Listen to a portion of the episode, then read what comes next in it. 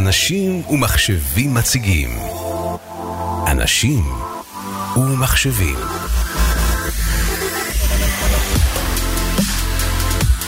שלום וברוכים הבאים לפודקאסט אנשים ומחשבים. אני יהודה קונפורטיוס, עורך ראשי, קבוצת אנשים ומחשבים.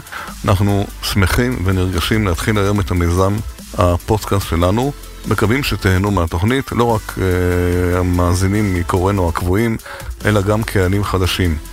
ואם כבר מדברים על קהלים חדשים, מיד אספר קצת על אנשים במחשבים, אבל לפני כן, על מה נדבר היום בתוכנית? הנושא שלנו היום הוא בריאות דיגיטלית. ננסה להבין מהי מהפכת הבריאות הדיגיטלית, איך היא משתלבת במאמצים לשיפור מערכת הבריאות בישראל. נארח פה uh, מספר uh, מומחים uh, בנושא, את אורלי סורקין, מנהלת פיתוח עסקי באלפא זון, IBM, את דורון אמיר, שהוא גם מומחה לסייבר, שידבר איתנו על הזוויות של הסייבר בעולם הבריאות, ואת עדי זמיר, מייסדת ומנכ"לית חברת הסטארט-אפ, אפשר להגיד, Pink of You, ואת יזהר לאופר מלאומית שירותי בריאות. שידבר על חדשנות, על רפואה מרחוק וכל מה שמסביב. אבל לפני כן, קצת עלינו, קבוצת אנשים ומחשבים. אנשים ומחשבים היא גוף המדיה הגדול ביותר בישראל לתחומי המחשוב והטכנולוגיה. הקבוצה הוקמה בתל אביב ומלווה את תעשיית ההייטק הגלובלית והישראלית מאז שנת 1981. אנשים ומחשבים הם גם חברת ההפקות הגדולה ביותר של כנסים ואירועי הייטק. בראשות אנשים ומחשבים עומד פלי הנמר, יזם ומנהיג. אנשים ומחשבים היא חברה פרטית בבעלות משפחתית שנוסדה על ידי הזוג פלי ודליה פלד המנהלים אותה עד היום.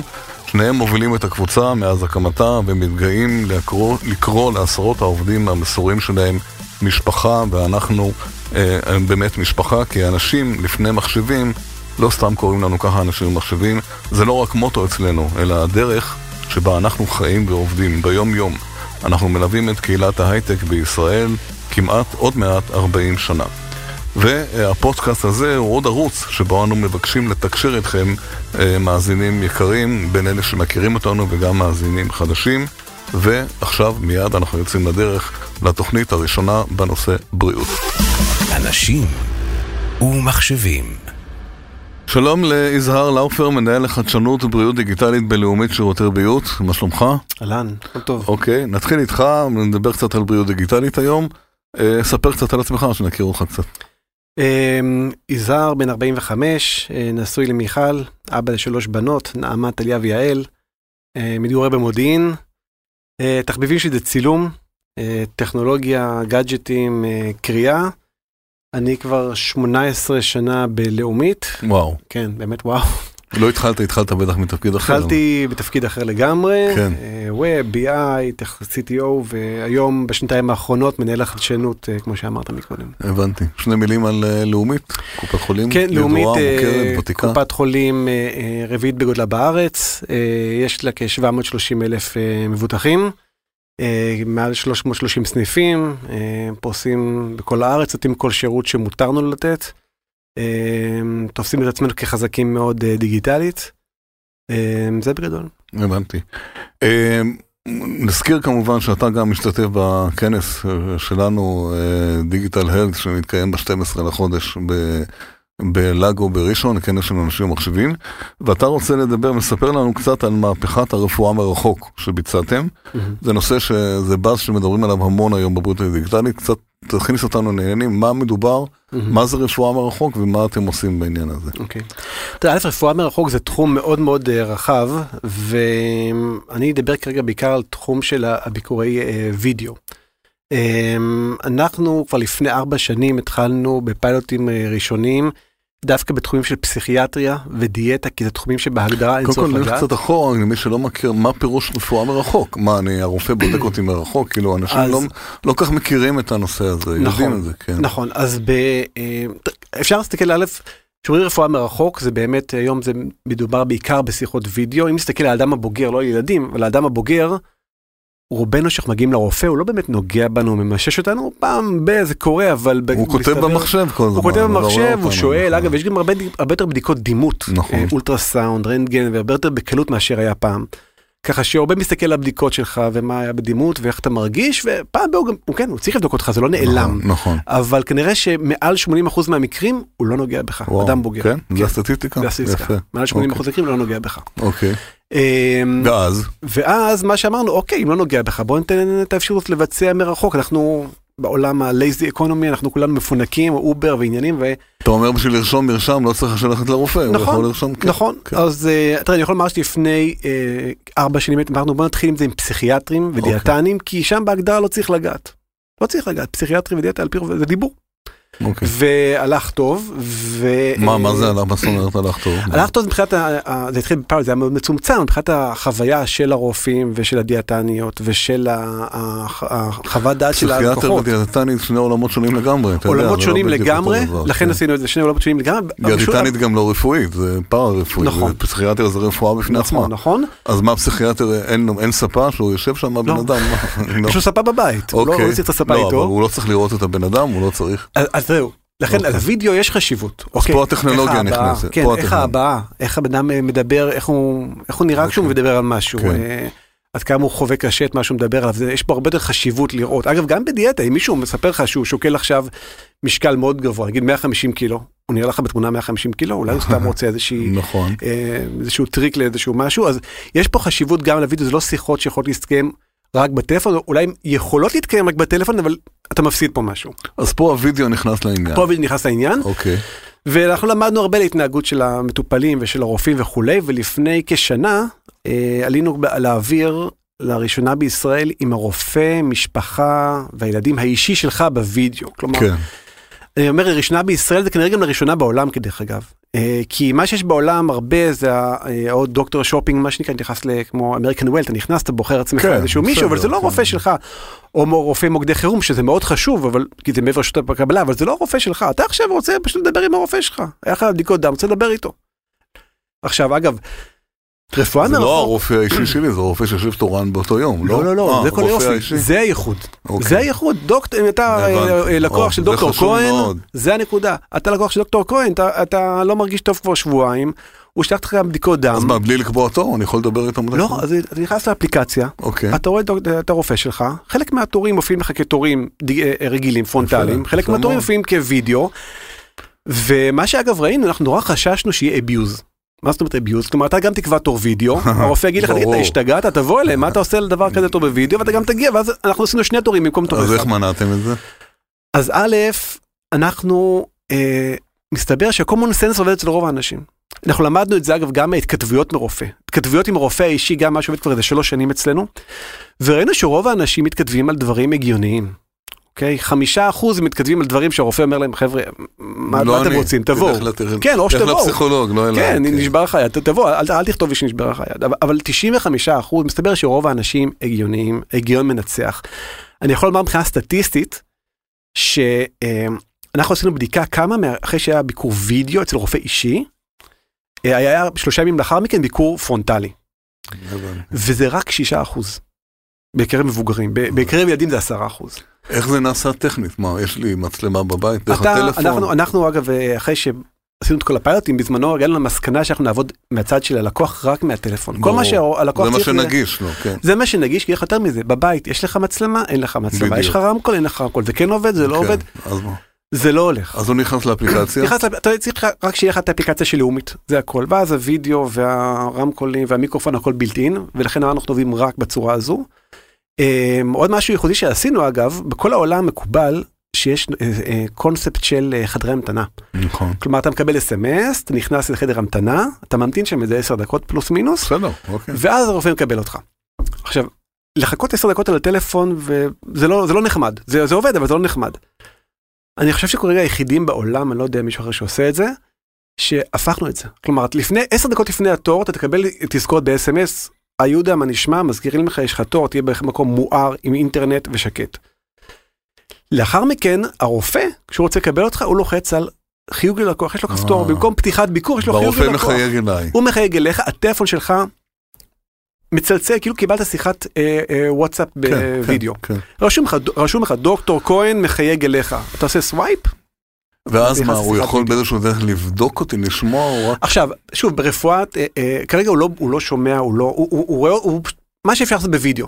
אוקיי? הוא מדבר איתך בווידאו, מה שלא יכול להיסגר בווידאו, אני אומר לך, זה בערך 6% מהטיפולים האלה, יהיה ביקור אה, חוזר. אגב, גם בביקורים פרונטליים, יש 5% ביקורים חוזרים אחרי שלושה ימים. ברור. כן, כלומר, זה פתוח לכל ה...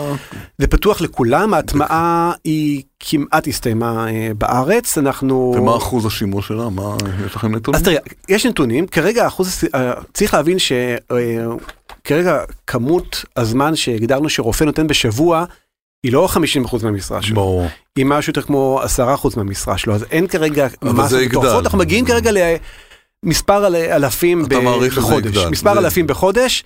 זה יגדל חד משמעית, זה אימוץ הולך אצל העולם בעצם. הרופאים, אצל ה... כן, שם הולך העולם חד משמעית. יפה. ואגב, מעניין. כן, משהו חדשני נוסף שעשינו ממש לאחרונה, מה- לפני כשלושה שבועות, אה, הייתה, הייתה, חסרה נקודה, כי אתה קובע תור באפליקציה, אתה עושה שיחת וידאו באפליקציה, אתה מתכתב באפליקציה, יש אפילו החזרים באפליקציה. אבל אם הרופא רשם לך מרשם, היא חתום דיגיטלית. בסוף, אתה הולך לבית מרקחת לקחת את המרשם. וזה עדיין שובר את צריך הסיפור. לקשור את זה. כן. נכון, ולפני שלושה שבועות עלינו בפיילוט כרגע, עם אה, שיתוף עם חברת בלה, שאגב חברת בלה פחות מוכרת, אבל היא 50, אחוז- היא, היא חצי פחות או יותר החזקה של רקח תרופות וחצי של אוקיי. שופרסל, אוקיי, כן. ומה שהם עושים, אה, בשיתוף פעולה איתם אנחנו מאפשרים תרופות מרשם בדיגיטל. לראשונה בישראל עד הבית. וכרגע זה בתשעה שקלים מחיר היכרות, יפה. זה אומר שאתה יכול לקבל גם את התרופה בתשעה שקלים עד הבית, על פי רוב זה יהיה ביום למחרת. אה, וכרגע זה קיים בעיקר בסעיפי הדרום, יבנה, אשדוד, אשקלון, אה, אה, זה קיים שם, אבל זה יתרחב בהדרגה תגיד, כשאני, רוצה לקבוע תור באפליקציה לרופא בדיגיטל, זה יותר מהר מאשר בבדיקה? לפעמים אני יכול לחכות לתור בקופת חולים אחרת חודש, ואני צריך עכשיו דחוף. אז אני יכול לומר לך שברפואת משפחה, יש הבדל קטן לתקופת הדיגיטל, כן? בר- בפסיכיאטריה ודיאטה יש הבדל גדול. יש שם זמני המתנה ארוכים יותר, Mm. כן. ואתה מקבל יותר מהר בדיגיטל. אבל זה פחות דחוף, אבל אם אני צריך רפואת משפחה או רפואת דברים. אה, תשמע, אני יכול להגיד לך, יש מצבים פסיכיאטריים שהם... שהם, אוקיי, זה לא בסדר, ברמה של אוקיי, אה, אני אקפוץ. מהחלון עוד חמש דקות, אבל, אבל ברמה כן. של אה, אנשים במצוקה ו- והם צריכים לדבר עם מישהו והם ילכו ל- לערוץ הרגיל, הם יחכו חודשים. אז כאמור, יזהר, אתה תספר על זה בהרחבה יותר בכנס שלנו ב-12 בדצמבר. תודה רבה שהיית תודה איתנו רבה. ולהתראות. תודה יהודה. אנשים ומחשבים. ועכשיו אנחנו מארחים את אה, עדי זמיר, מייסדת ומנכ"לית חברת הסטארט-אפ, אפשר להגיד, פינק אוף יו, שלום לך. שלום. בוא נס... נדבר איתך כמובן על הנושא שאת אה, תדברי עליו גם בכנס אה, הבריאות הדיגיטלית שלנו, על הרפואה המגדרית, שזה נושא מעניין, אבל לפני כן, כמה מילים על עצמך, קצת. אז אה, אני בת 45, אני כבר שש שנים בעולם היזמות, עבדתי לפני כן בנס טכנולוגיות הרבה שנים. מה עשית שם? בנס טכנולוגיות עבדתי בהרבה מאוד תפקידי ניהול, גם בעולמות של פיתוח כן. מערכות intelligence, פאונל security, תפקידים עסקיים, מנהלת חטיבה. ולפני שש שנים עברתי לעולם היזמות, בהתחלה בעולם ה medical, מלנומה, זיהוי מוקדם באמצעות עיבוד תמונה, והיום ב Pink of You, שזה... שזה מה זה? מה זה? Pink of You הוא בעצם אה, פיתוח של אינדיקטור דיגיטלי לחיזוי של סרטן שד כלומר, לנשים. מה זה אומר? לנשים ללא רקע גנטי ומשפחתי, זאת אומרת שהן מבחינתן עושות פעולה פשוטה, ממלאות שאלון שמאפשר לנו לבנות אה, פרופיל של הסיכון שלהם לחלות. אחר כך באמצעות אלגוריתמיקה ובינה מלאכותית אנחנו יודעים לעשות השוואה ולהגיד מה הסיכוי של אותה אישה לחלות. מי עומד מאחורי הסטארט-אפ הזה? מאיפה, מי המשקיעים שלו? אה, משקיעים פרטיים, מהמם, אנחנו היום נמצאים אה, כחלק מתוכנית האצה של בית חולים הדסה. מהמם. לצורך ניסויים קליניים. אז ובעצם, מה, מה הפתרון ה- בסופו של דבר של אותו, של אותו סטארט-אפ? איך אתם בעצם עוזרים להתמודד עם הבעיה הזאת? בסופו של דבר נשים שהיום אה, מהוות 85% מהנשים המאובחנות בסרטן שד, אין להם רקע גנטי ומשפחתי. המיקוד היום הוא בעצם באנשים חולים, בנשים שנושאות את ה-BRCA, ואנחנו עוסקים באנשים בריאים, בנשים בריאות, אוקיי. וזה בעצם חלק מהתפיסה. שהן לא מודעות לעניין. אין להם שום אלרט, כי אין להם אף אחד במשפחה, ואין להם בדיקת דם שמראה, ובעצם הם... אה, ואז באמצעות השאלון הזה אפשר לד- לד- לדעת? נכון, אנחנו נדע להגיד מי עתידה לחלות, ובעצם להכניס אותה כבר לשלב מאוד מוקדם, גם של אה, בקרה, זאת אומרת לעשות MRI, ממוגרפיה, מה שצריך, שהיום זה מבוסס גיל. אם היא לא הגיעה לגיל 40 אז היא לא תעשה, להיות שהיא בת 25 ויש לה סיכון מאוד גבוה. ודבר השני, זה מאפשר גם לה לדעת איך להשפיע. יש גורמים מסוימים שאפשר להשפיע. ולשנות אותם ובכך לשנות את הסיכון. בשיחות מקדמות סיפרתי שבעיקר הפתרון הזה מאוד חשוב ויכול לעזור להם במקומות בגיאוגרפיות, באוכלוסיות מאוד מוחלשות בכל העולם. שלא לא בכלל לא, לא מגיעות לטיפולים בכלל בעניין הזה, נכון? נכון. בעצם הרעיון של כל המוצר הזה, שאם יש אינטרנט ומסך, אפשר בעצם לעשות את הפעולה הזאת, בעיקר במדינות שבהן עד שמגיעים לרופא יש כל כך הרבה בדרך, אה, לעשות מיפוי וככה גם אה, לגייס משאבים מתאימים כדי לייצר פתרונות עבור האנשים האלה. במדרג של מחלות הסרטן, לא עלינו, סרטן השד, איפה הוא מדורג? סרטן השד הוא גורם התמותה השני בעולם כן? לנשים, אגב בארץ הוא מספר אחת. Mm-hmm. כל 19 שניות מאובחנת אישה.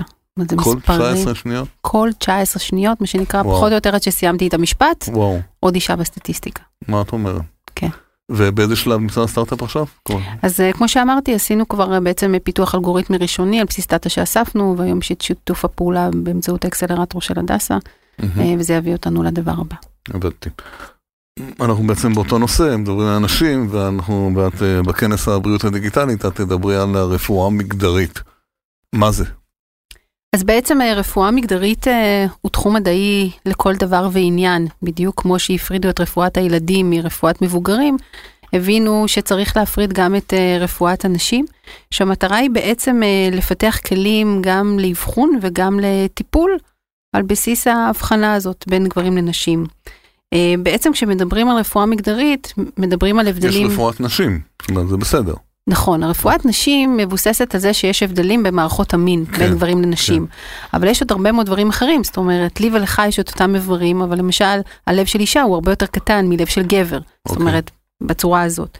דברים נוספים, יש מחלות שגם נשים וגם גברים חולים בהם, אבל הם חולים באופן שונה, אז גם לדבר הזה צריך לתת מקום. והדבר השלישי זה כל הנושא של תרופות, גם התגובה לתרופות, תופעות לוואי של תרופות, כל הדברים האלה גם נעשים. אז בעצם אפשר להגיד ששלושת הנושאים המרכזיים האלה עושים את ההבחנה המרכזית שעליה מבוססת הרפואה המגדרית. איך מתמודדים עם זה? מה, מה, כאילו, מה צריך לעשות? אז אה, קודם כל אה, בבסיס אפשר להגיד שעדיין יש הבדל משמעותי, כי למעשה מרבית הניסויים הקליניים מבוססים על גברים. וזה... אה, זאת אומרת, יש פה הדרה של נשים. יש פה מקום לתקן. אוקיי. לא, זה מעניין. נכון, כי בעצם בשנות ה-40 וה-50 וגם ב-60 עשו ניסויים שכללו גם נשים. וגרמו כתוצאה מהניסויים האלה אה, למומים בעוברים, אה, לפיתוח אה, סרטן, ולכן אה, בעצם אה, הגיעו למסקנה שנשים שיש להן פוטנציאל פריון גבוה, צריכות להיות אה, בעצם מחוץ לניסויים. עם השנים, בשנות ה-90 אה, יצאו הנחיות אה, אחרות ממה שה-FDA נתן, וחלק מה, מהניסויים הקליניים היום, בערך שליש, כוללים גם נשים, אבל זה אומר שעדיין, כשאני מקבלת המלצה לשימוש בתרופה ואתה, כנראה שהיא תתאים לך הרבה יותר מאשר שהיא תתאים לי. יש גופים, גורמים שמנסים לשנות את העובדה? כי בכל זאת, זה עניין של בריאות, של חיים. אז אפשר להגיד... יש נשים שלא מקבלות את הטיפול הנכון בעצם בסופו של דבר. נכון, אז אפשר להגיד שהיום יש כבר אה, ניצנים, מדברים על זה יותר ויותר, ויש אה, בתי חולים גם בארץ וגם בעולם שמתחילים לעשות את ההפרדה הזאת, כי בעצם ההפרדה, כמו שאמרנו, היא לא מבוססת רק מערכת מין. אה, אנחנו רואים את זה גם הרבה מאוד בשכיחות של מחלות, למשל מחלות אה, לב וכלי דם, אז אה, למעשה גברים חולים בהם יותר מנשים, עד שנשים מגיעות לגיל הבלוט. כשנשים mm-hmm. מגיעות לגיל הזה בעצם הן עוברות כבר את, ה, את הגברים וזה הופך להיות גורם התמותה מספר אחד. Mm-hmm. הזכרנו מקודם ביחס לסרטן השד. מיגרנות שאנחנו מכירים הרבה פי 2-3 בנשים מאשר בגברים. אה, ושני, אני חושבת שני נושאים אה, מאוד מעניינים, אחד זה ההבדלים אה, בזיהוי מוקדם של התקף לב. התקף לב אנחנו רגילים לראות בסרטים, גבר הולך, תופס כן, פתאום את החזה בדיוק, ומתמוטט. כן. אבל יש גם לנשים. אז גם נשים, גם נשים כמובן לא, לא יוצאות דופן בעניין הזה, אבל מה שכן משנה זה שהסימנים הם אחרים, איך זה משפיע. זה משפיע שקודם האישה לא תמיד מזהה שבכלל היא עברה התקף לב, כי זה לא דומה למה שהיא ראתה בסרט. הדבר השני, כשהיא מגיעה כבר לבית החולים, לא תמיד בבתי החולים מאבחנים שבעצם מדובר בהתקף לב. אז באמת הלחץ הזה בחזה הוא כמובן אה, אה, מופיע אצל, אה, אצל שניהם, אבל יש כאבים מופיעים למשל בלסת, אה, בבטן העליונה, אה, בזרוע ימין ושמאל, שזה גם כן, בדרך כלל אצל גברים זה רק בצד אחד. הרבה פעמים יש קשיים בנשימה, מרגישים זה הכרה, זה הכרה יכולה אצל נשים לפעמים להיות קשורה לגיל המעבר. אז פה צריך עניין של הסברה אולי. נכון. מודעות. עושים את זה? אז אה, מה המצב בארץ למשל? אני חושבת שקשה להעריך בדיוק, כי זה לא, לא יודעת עד כמה הדבר הזה הוא נמדד היום בצורה, זה, באמת, כמו שאמרנו, יותר עניין של מודעות, ומתחילים אה, להכניס יותר יותר, לדבר על זה, לפתוח את הנושא ו, ולייצר אה, בעצם יחידות ארגוניות שמטפלות בנשים בנפרד, אבל זה מאמץ מאוד גדול, הרי בסוף זה כרוך גם בכסף, וגם בהכשרה, וגם, אבל זו דוגמה, והדוגמה השנייה היא... אה, אוסטאופורוזיס, אוסטאופורוזיס היא מחלה שבה העצם, בעצם מסת העצם נשים, אה, מדלדלת, כן, כן.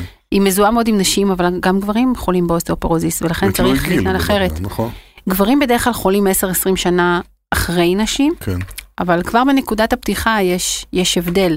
גברים עושים הרבה יותר ספורט בדרך כלל כשהם צעירים. אה, אז יש הבדל במסה, יש עניין של אסטרוגנים, הורמונים בכלל, הורמונים מגינים על האישה.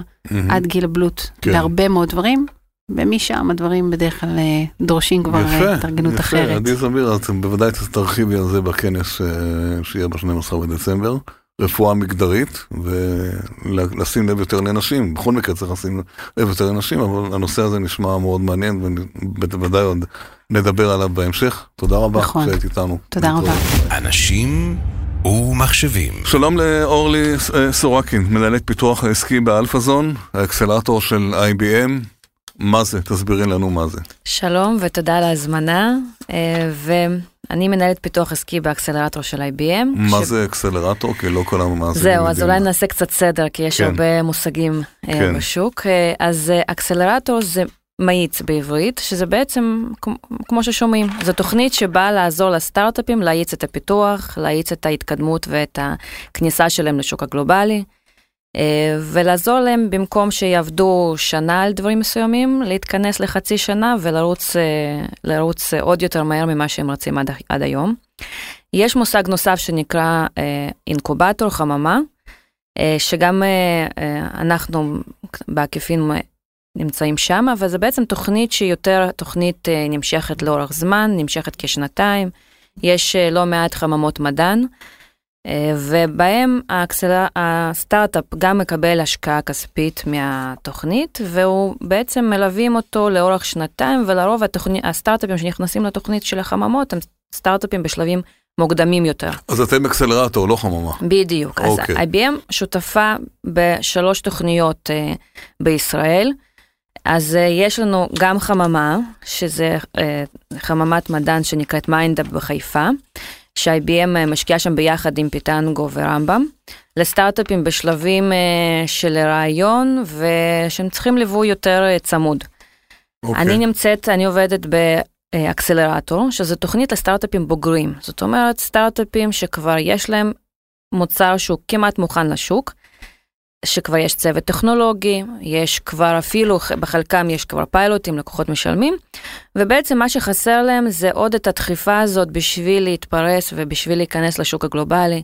יש כאלה שצריכים עזרה וליווי בלהפוך את הארכיטקטורה שלהם, של המוצר ל-Enterprise Ready, שזה בעצם לא כולם, כשיושבים עוד בבג... בגראז' ומפתחים, אז חושבים על הבעיה ואיך פותרים אותה, אבל יש דברים כמו רגולציות שלא תמיד אה, חושבים עליהם מההתחלה, כמו, אה, כמו בעצם איך להפוך את המערכת שהיא תתמוך במספר חולים, במספר כן. לקוחות אה, מאוד גדול. בוא, בוא נפתח רגע את, את היריעה בראייה הכללית של IBM, חברה ענקית גדולה, יש לה מיליון דברים, גם מוכרת נכון. מוצרים. איפה נכנס הסיפור הזה? למה IBM בכלל צריכה להתחיל להתעסק בסטארט-אפים?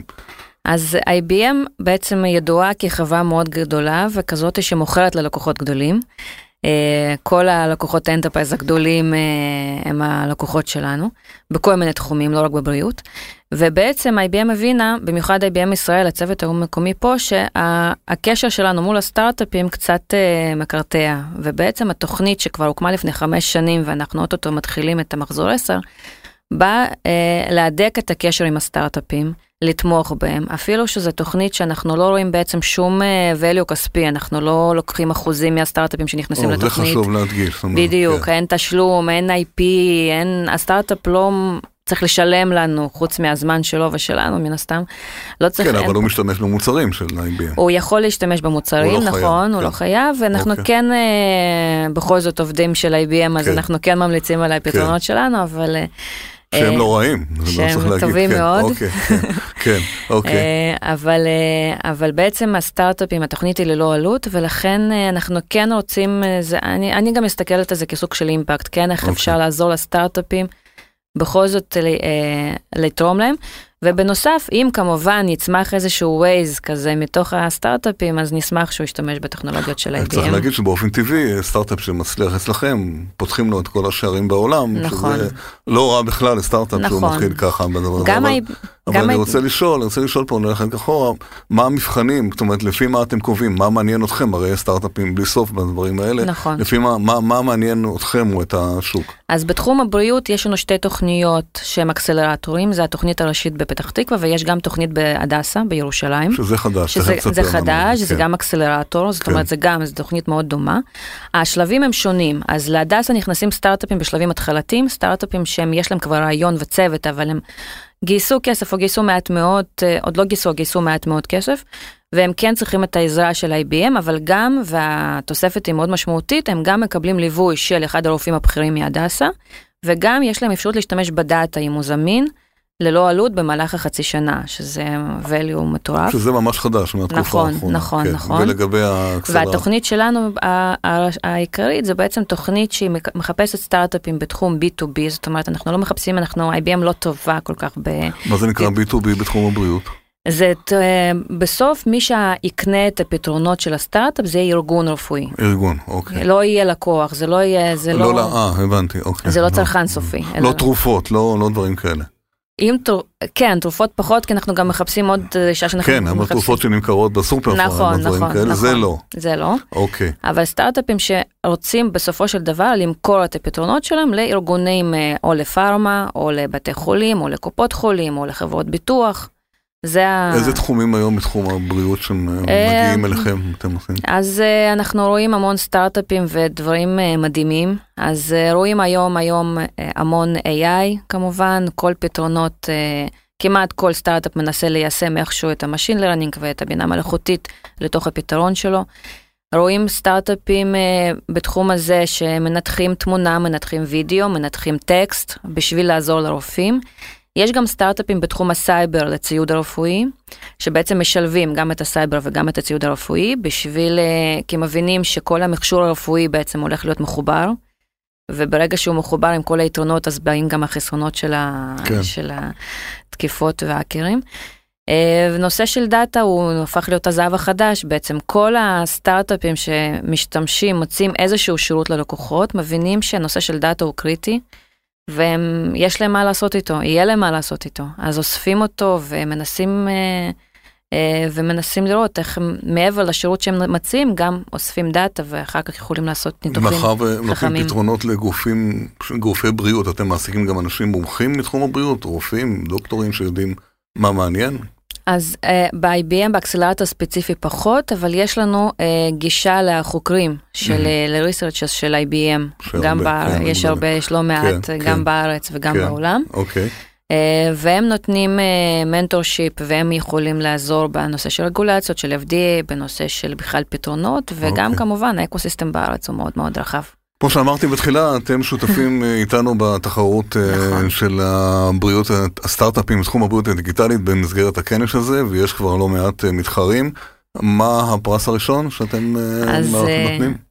בגלל שהתוכנית היא אטרקטיבית, אז הרבה סטארט-אפים מנסים להירשם ולהתקבל, ותהליך הקבלה והמיון הוא ארוך. אז הזוכה של התחרות הדיגיטלית בכנס שהתקיים בדצמבר, יוכל, להת... אה, יוכל להיכנס ל accelerator שלנו, של AlphaZone, בעצם ללא שום מיון, ו... שזה היתרון בעצם. שזה היתרון, וליהנות מכל השירותים שאנחנו מציעים. הבנתי. אורלי סורקין, תודה רבה, אפשר היה לדבר. עוד הרבה, אבל זמננו תם, ונתראה בכנס. תודה. תודה רבה, להתראות. תודה. אנשים ומחשבים. ועכשיו אנחנו חונכים אה, פינה חדשה בפודקאסט שלנו בתחום הבריאות, סייבר או אבטחת מידע בתחום הבריאות, זה נושא מאוד מאוד קריטי שמלווה את כל המערכות, ואני שמח לארח פה את אה, דורון אמיר, שהוא מנהל חברת הסייבר פלקסיבו, אתה ת, תיתן לנו כמה אה, זוויות או הערה, מה המשמעות של סייבר ואבטחת מידע בעולם הבריאות, שזה נושא מאוד קריטי כמובן. אני בהמשך לשאלתך רוצה להרחיב משהו, כי המילה בריאות בפני עצמה היא מילה מאוד רחבה. ובדיוק כמו שאומרים, אה, לרופא שיש לו תפקיד, אם זה למשל אה, מנתח, ואם זה למשל אורתופד, ואם זה למשל מישהו שמתמחה בלב או ביד, יש למעשה מומחיות לכל רכיב בתוך ההגדרה הכללית של בריאות, ככה גם בעולם הסייבר, יש למעשה מיומנות שונה, מומחיות שונה, כמעט לכל ורטיקל אפשרי שאתה מתאר לעצמך. גם בתוך האספקט הניהולי, למשל איך מנהלים מערכת בריאות, זה גם בעצם מוצר בפני עצמו. בהבדלה שלא הרבה מאזינים יודעים בכלל, ובטח מבחינתם זה אותו מושג, אבטחת מידע וסייבר, כדאי דווקא בפינה הזאת אה, להבהיר בצורה מאוד ככה ברורה, שיש, שיש הבדל. אבטחת המידע שהמטרה שלה הוא להגן על מידע, לעומת הסייבר, שהוא למעשה יכול לגרום נזק. וכשאני אומר נזק, זה אפילו נזק קריטי שיכול לגרום לבן אדם, אם זה אה, לחבל בבריאות שלו, אם זה לשנות הגדרות מינון, למשל של תרופה, אם זה למשל אה, לחסום לו שירות שהוא אמור להיעזר בו, אה, ואם הוא לא יקבל את השירות הזה, הוא יוכל להינזק באופן אישי. אז כל ההגדרה שמגיעה אל האדם עצמו, אל הנזק, היא למעשה הממלכה של עולם הסייבר. ואבטחת המידע זה האם המערכת בארגון חשופה עכשיו לתקלה מסוימת, לנזק מסוים, אבל זה לא כרגע קריטי ודרמטי שבא למשל אה, האקר ופורץ לתוך המערכת, אנחנו כבר נכנסים להגדרה שזה לאט לאט עוטף את עולם הסייבר. סייבר זה בכלל מונח שבא מעולם ההתקפי, נכון. הצבאי. זה תמיד חייב להיות בקונוטציה של אה, אה, נזק, גם אם זה מניפולציה, גם אם זה הונאה. זה בעצם, זה, זה המעטפת של עולם הסייבר. אז איך במערכת הבריאות אה, צריכים להתגלם גם אבטחת מידע וגם סייבר? המערכת הבריאות, מה שאנחנו רואים בשנים האחרונות, אה, קופצת עם הקדמה קדימה. בפרט במדינת ישראל, שזה מדהים לראות את זה לעומת אה, מקומות אחרים בעולם, הקדמה פה היא, היא חץ שמוביל את כולנו, גם ב, באזרחי, גם בפרטי, גם בצבאי.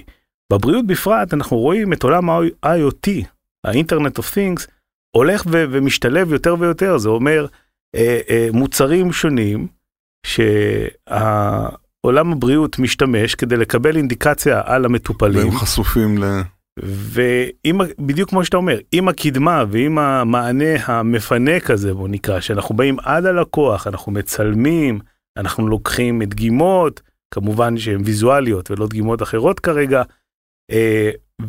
ועם כל הדבר המפרגן הזה, אותו לקוח נחשף עכשיו לחשיפת פרטיות, לאלמנטים נוספים שיכולים... אה, זה, זה לדעתי הסכנה הכי גדולה ביותר שמדברים היום, אובדן הפרטיות במערכת הבריאות, אובדן הפרטיות בכלל בעולם הדיגיטלי. אובדן הפרטיות, אה, יש לו משקולת מאוד אה, תמימה, כי למעשה זה מעניין ולא מעניין, ובתוך זה אני הולך להראות לך הרבה אקשן.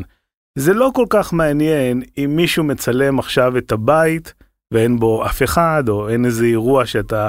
כמובן אה, מתבייש בו, אז זה, זה לא נעים, אבל זה לא דרמטי. אבל תאר לך שדווקא המידע, שאפילו נמצא במחשב של הקלדנית, בכניסה לחדר מיון, נכון. בסדר? בואו נלך רגע לשם. שיודעת עליך הכל. ואני הולך לכיוון שהמידע הוא רגיש. נניח שאני מנכ"ל של ארגון אה, או, או של חברה ציבורית, בסדר? שנסחרת בבורסה. והמידע שכרגע היא מקלידה יכול להשליך השלכות ממש על מחיר המניה, לא פחות ולא יותר. הוא אושפז בבית חולים, זהו. אה, כן, וקצת כן. יותר מזה, כי אם זאת אה, כנראה מחלה מסוימת, שכנראה אה, היא בעייתית. זה מיד משפיע. זה משפיע, זאת אומרת, יש פה מידע עסקי. אז איך מונעים? איך מונעים? יש פה מידע עסקי. אז אנחנו רוצים יותר עכשיו למאזינים טיפים, שני טיפים חשובים, איך מונעים. איך מונים? אז יש את האחריות של אני כמשתמש, ויש את הארגון כארגון שהוא אה, הנותן, כמשתמש, בעל האחריות. כמשתמש, מה אני עושה? כמשתמש אנחנו צריכים סך הכל לעשות את הדברים שלימדו אותנו אי שם בילדות. לא לדבר עם זרים, חבר'ה. כן. זה אפילו אם זה טלפון מאוד אמין, ואפילו אם אומרים לכם את תעודת הזהות, או אפילו אם מראים לכם שהם כמעט יודעים עליכם, כרגע המהלך הכי טוב הוא פשוט אה, להתקשר בחזרה לטלפון האמיתי שלה. ובהנחה שמישהו מציע לך ביטוח בריאות ודברים כאלה. כל אינפורמציה שאתם מוסרים בהקשר הזה, כן. אה, בהקשר הבריאות שלכם, קחו בחשבון שהצד השני חייב להזדהות באופן ודאי מבחינתכם. מבחינתכם זה אומר שאפילו ישלח מייל ולראות בדיוק. שזה מייל של הקופה או של מערכת הבריאות וכולי. ברמת הארגון, ברמת הארגון, ההתייחסות היום לתחום הסייבר הוא פשוט להתייחס לזה כ... אה, באופן רגיש יותר מאשר שהם התייחסו לזה עד היום. קשה מאוד לקחת משאבים ותקציבים לתחום שהוא לא מייצר הכנסות. שים לב, זה מאוד חשוב. יותר קל לה- להפיק למשל קמפיין פרסומי נכון, מאשר אה, נכון. אה, לייצר שכבת הגנה. אה, פה בעצם המנהלים, אלה שמובילים את מערכות הבריאות, צריכים לשים פה ורטיקל פיננסי מכובד, כי זה למעשה הענף שהם יושבים עליו. זאת אומרת, באותה מהירות שהמערכת אה, צמחה, היא יכולה גם לעצור, ו- ו- ונזקים שיגרמו, אחרי זה גם מן הסתם יתורגמו לצד הפיננסי. אה, מבחינת אה, אה, מערכת שמחליטה לקום בבוקר ולהגיד אני מאובטחת יותר, זה כרגע אין הרבה מה לעשות מלבד לשמור על הכללים. מלבד, לא, לא, מלבד להיעזר, ובגלל זה הערתי קודם כל על הפיננסי, להיעזר בחברות פרטיות, חברות שמאפשרות ומתמחות בתחום הסייבר, ולא לחשוב שבעצם הארגון עצמו אומר אין בעיה, אז אין בעיה. דורון אמיר, סייבר בבריאות, יש עוד הרבה מה לעשות, וקודם כל אנחנו כמבוטחים, כמטופלים, לא לדבר יותר מדי ולא למסור אינפורמציה יותר מדי. תודה רבה לך, נתראה בפינות הבאות. תודה, אני אשמח. עד כאן התוכנית הראשונה בנושא בריאות, מקווים שנהנתם ולמדתם משהו בכל זאת על הנושא של הבריאות הדיגיטלית ואיך אפשר אה, להגן ולשמור על המידע ועל המחשבים שלנו. אה, אני רוצה לומר שניתן להאזין לנו בכל הפלטפורמות המוכרות של, והמובילות של אה, פודקאסט, בספוטיפיי, ב iTunes, בגוגל פודקאסט. בקיצור, חפשו אנשים ומחשבים, האזינו לנו, הגיבו, אה, הערות, בקשות, שאלות, נשמח לענות בכל, בכל דרך שהיא. תודה שהייתם איתנו. אנשים ומחשבים.